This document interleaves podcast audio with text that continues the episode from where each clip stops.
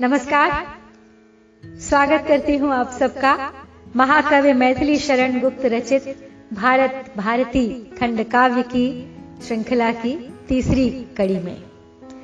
अब तक हमने जाना है इस काव्य की पृष्ठभूमि के बारे में, इसकी रचना के पीछे कवि के उद्देश्य के बारे में, कवि की प्रेरणा के बारे में और इसकी संरचना के बारे में। हमने इसके अतिरिक्त यह भी देखा कि किस प्रकार अपनी ओजस्वी वाणी में एकता का वास्ता देकर आह्वान किया है गुप्त जी ने प्रत्येक भारतीय का सजग होने के लिए।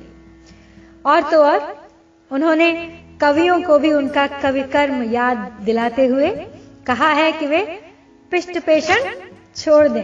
अर्थात पिष्ट पेषण का अर्थ है कि पिसे पिसाए को दोबारा पीसना। यानी एक ही राग अलापते रहना अपनी ही, अब एक ही बात को बार बार दोहराते रहना। तो कवियों से यह आग्रह किया है कि वे पिष्ट पेषण छोड़ कुछ नवीन गढ़े, चुनौती दी है उन्हें, और स्वयं भी उस चुनौती को स्वीकारते हुए और उसी कर्म पथ पर चलते हुए रच डाली है उन्होंने भारत भारती। भविष्य की उन्नति की आशा से परिपूर्ण, वर्तमान को झकझोरती हुई और गौरवशाली अतीत से सीख लेती हुई। ठीक समय पर, ठीक बिंदु को छूती हुई।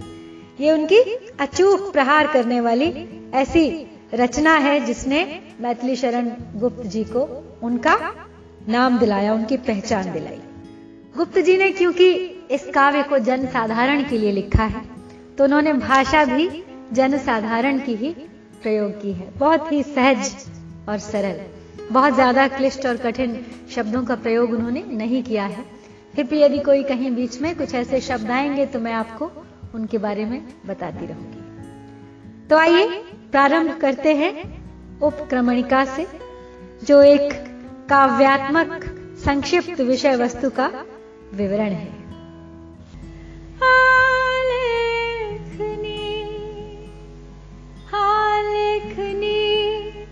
हृत पत्र पर लिखनी तुझे है। यह कथा दृक्कालिमा में डूब कर तैयार होकर सर्वथा। लेखनी का आह्वान कर रहे हैं गुप्त जी। यही वो स्थान है जहाँ कवियों को उनका कवि कर्म याद दिला रहे हैं और स्वयं अग्रसर हैं उस पथ पर। लेखनी हृत पत्र पर लिखनी तुझे है, यह कथा दृक्कालिमा में डूब कर तैयार होकर सर्वथा। स्वच्छंदता से कर तुझे प्रस्ताव जो जग जाए तेरी नौक से, सोए हुए हो भाव जो। संसार में किसका समय है, एक सार रहता सदा। है निश दिवासी घूमती, सर्वत्र विपदा संपदा। जो आज एक अनाथ है, नरनाथ कल होता वही। जो आज उत्सव मग्न है, कल शोक से रोता वही। तो आँखों की कालिमा में डूबकर हृदय के पत्र पर, लिखने के लिए लेखनी को तत्पर करते हुए आगे कहते हैं, गुप्त जी, की स्वच्छंदता से कर, तुझे करने पड़े प्रस्ताव जो। निर्भीक होकर, निडर होकर, किसी भी दबाव में ना आकर लिखना, जो लिखना। जग जाए तेरी नोक से सोए हुए हो भाव जो। ऐसे कुरेदना अपनी लेखनी की नोक से उनको जो निश्चेष्ट सोए पड़े हैं, जो हथियार डाले पड़े हैं, कि वो जग जाएँ, उद्धत हो जाएँ अपने कर्म पथ की ओर। क्योंकि संसार में कभी समय एक सा नहीं रहता किसी का। ये विपदा और संपदा आनी जानी चीज़ है। निशी दिवासी घूमती रहती हैं। आज रात है तो कल दिवस होगा। ये आशा, निराशा, निरंतर ये चक्र चलता रहता है। जो आज अनाथ है, कल सनाथ होगा। जो आज गुलाम है, कल वही शासन करेगा। जो आज उत्सव में मग्न है। कल शायद वही शोक से कहीं रोता दिखाई देगा। लेकिन जो आज रो रहा है, कल उसके मुख पर कमल की सी मुस्कान दिखाई देगी। वो स्मित की रेखा दूर नहीं।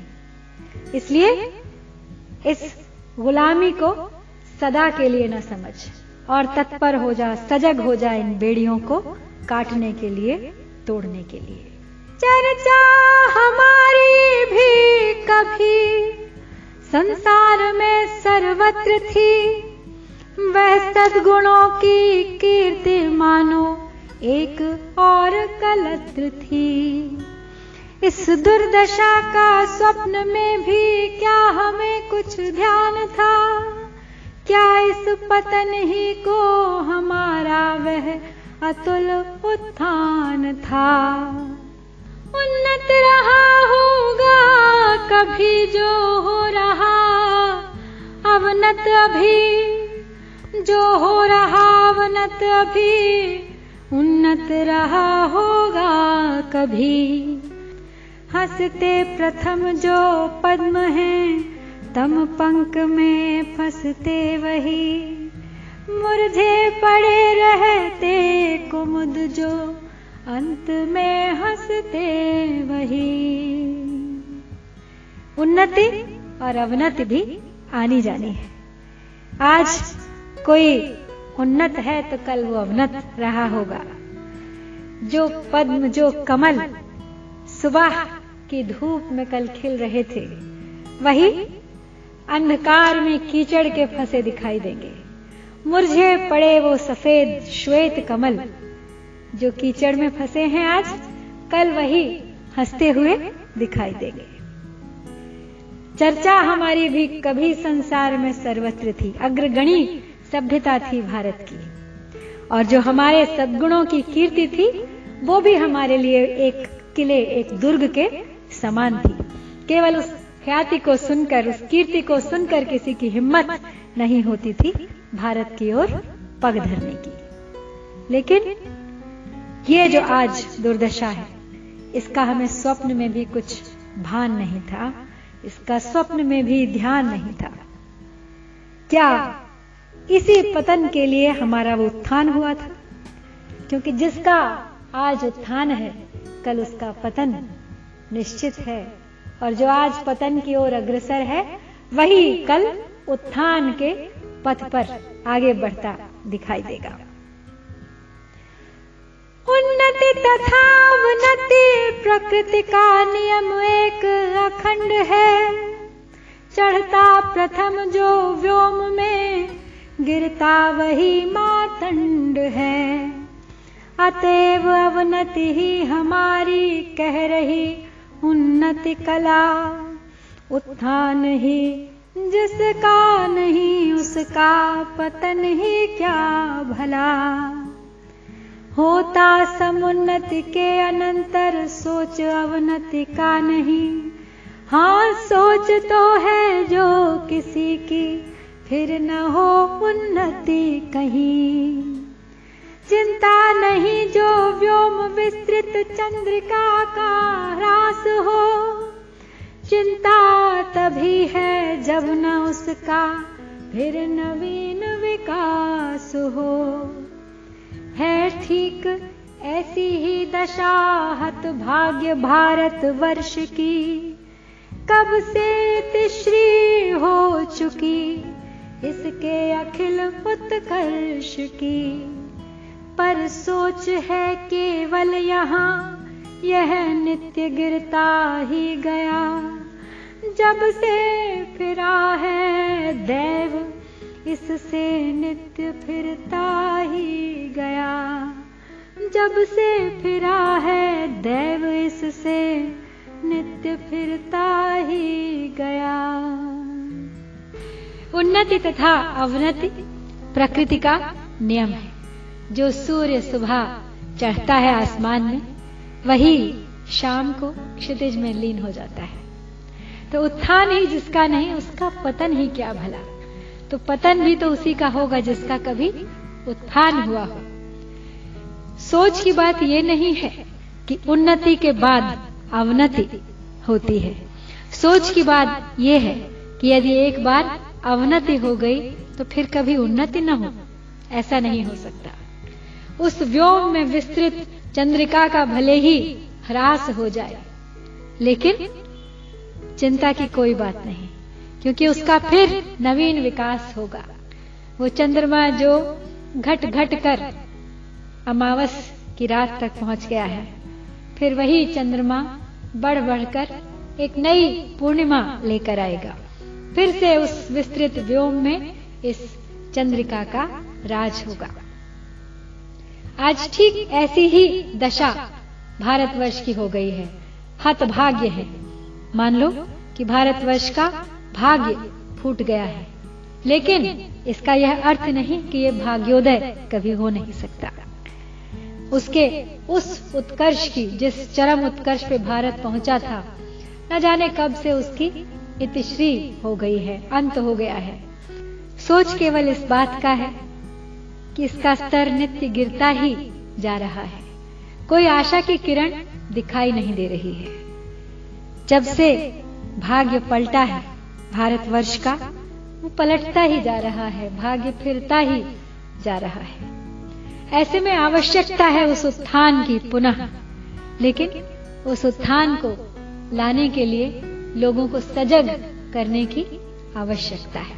उनमें जोश भरने की आवश्यकता है।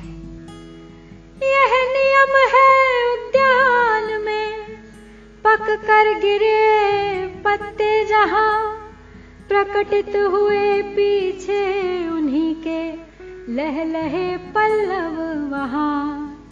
पर हाय इस उद्यान का कुछ दूसरा ही हाल है। पतझड़ कहें या सूखना, काया पलट या काल है।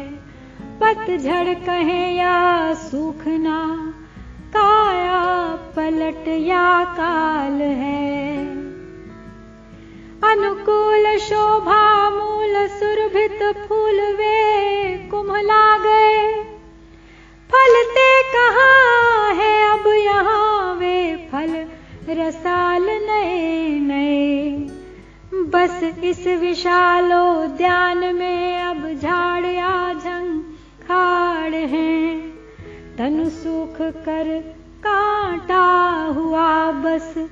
शेष है तो हाड़ है।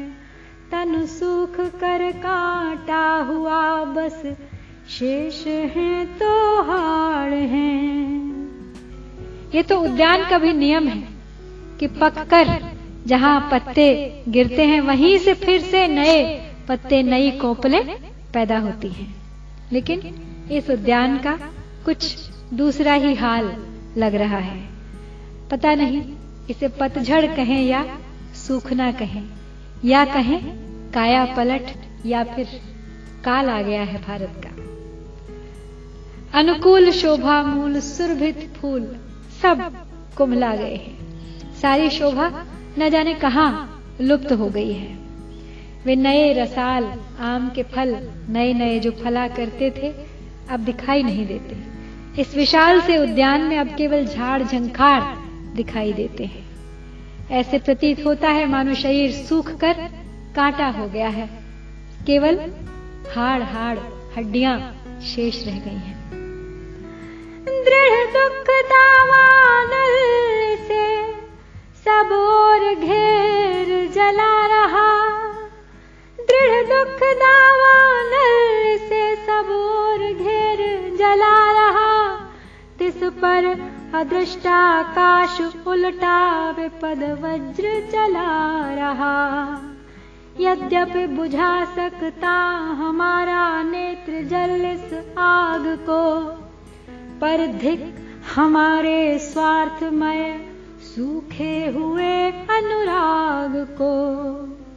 यद्यपि बुझा सकता हमारा नेत्र जल इस आग को पर धिक हमारे स्वार्थ में सूखे हुए अनुराग को।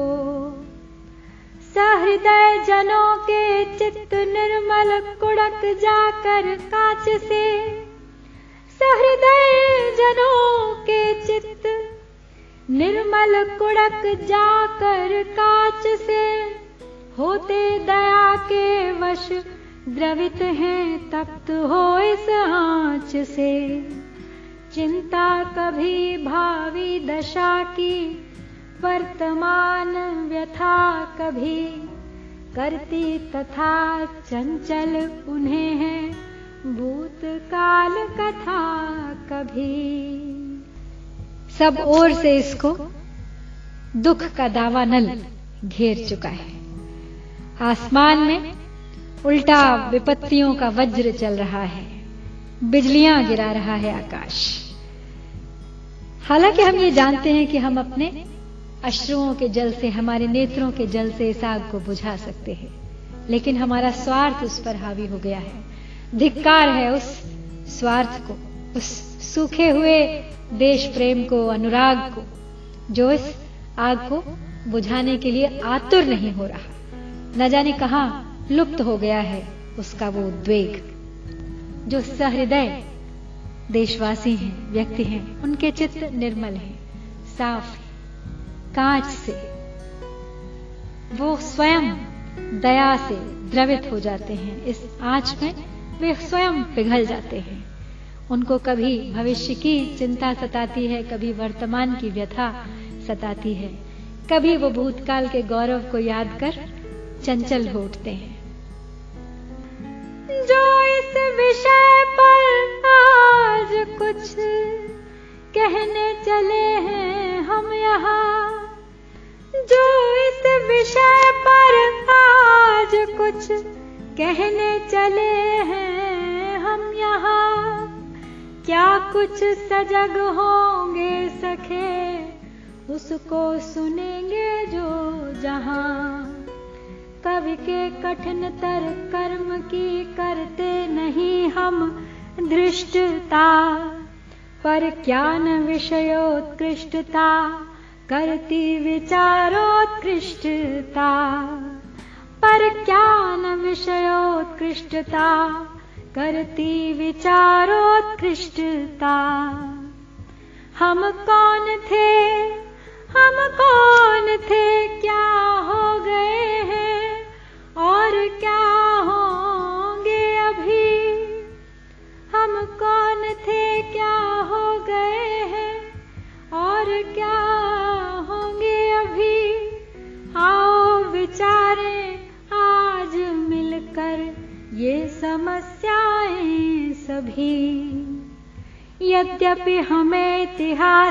अपना प्राप्त पूरा है नहीं। हम कौन थे इस ज्ञान को फिर भी अधूरा है नहीं। हम कौन थे इस ज्ञान को फिर भी अधूरा है नहीं। तो आज जब हम इस विषय पर कुछ कहने चले हैं तो क्या कुछ सजग होंगे सखे? उसको सुनेंगे जो जहाँ। तो उनको सजग करने के लिए, उनको सुनाने के लिए, उनको जागृत करने के लिए, उन्हें जगाने के लिए कवियों को अपने कठिनतर कर्म को करते रहना है। हम उन्हें ये याद दिलाकर कोई धृष्टता नहीं कह रहे, कर रहे हैं। लेकिन ये सत्य है कि विषयोत्कृष्टता करती विचार उत्कृष्टता तो जब आपका विषय उत्कृष्ट होगा तो वो विचारों को भी उत्कृष्ट बनाएगा। भारतीय समाज को सोचने पर विवश करेगा। जब वे जानेंगे कि हम कौन थे, क्या था हमारा, वो गौरव जिसे हमने खोया है, हम आज कहाँ हैं, क्या स्थिति है हमारी, और इससे आगे न जाने हमें ये कैसे भविष्य की ओर ले जाने वाली है।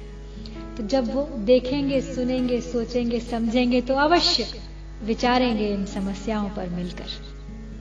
यद्यपि संपूर्ण इतिहास हर किसी को, हर जन साधारण को ज्ञात नहीं है। लेकिन इतना भी कम ज्ञान नहीं है हम भारतीयों को कि हम अपने अतीत को भूल गए हो।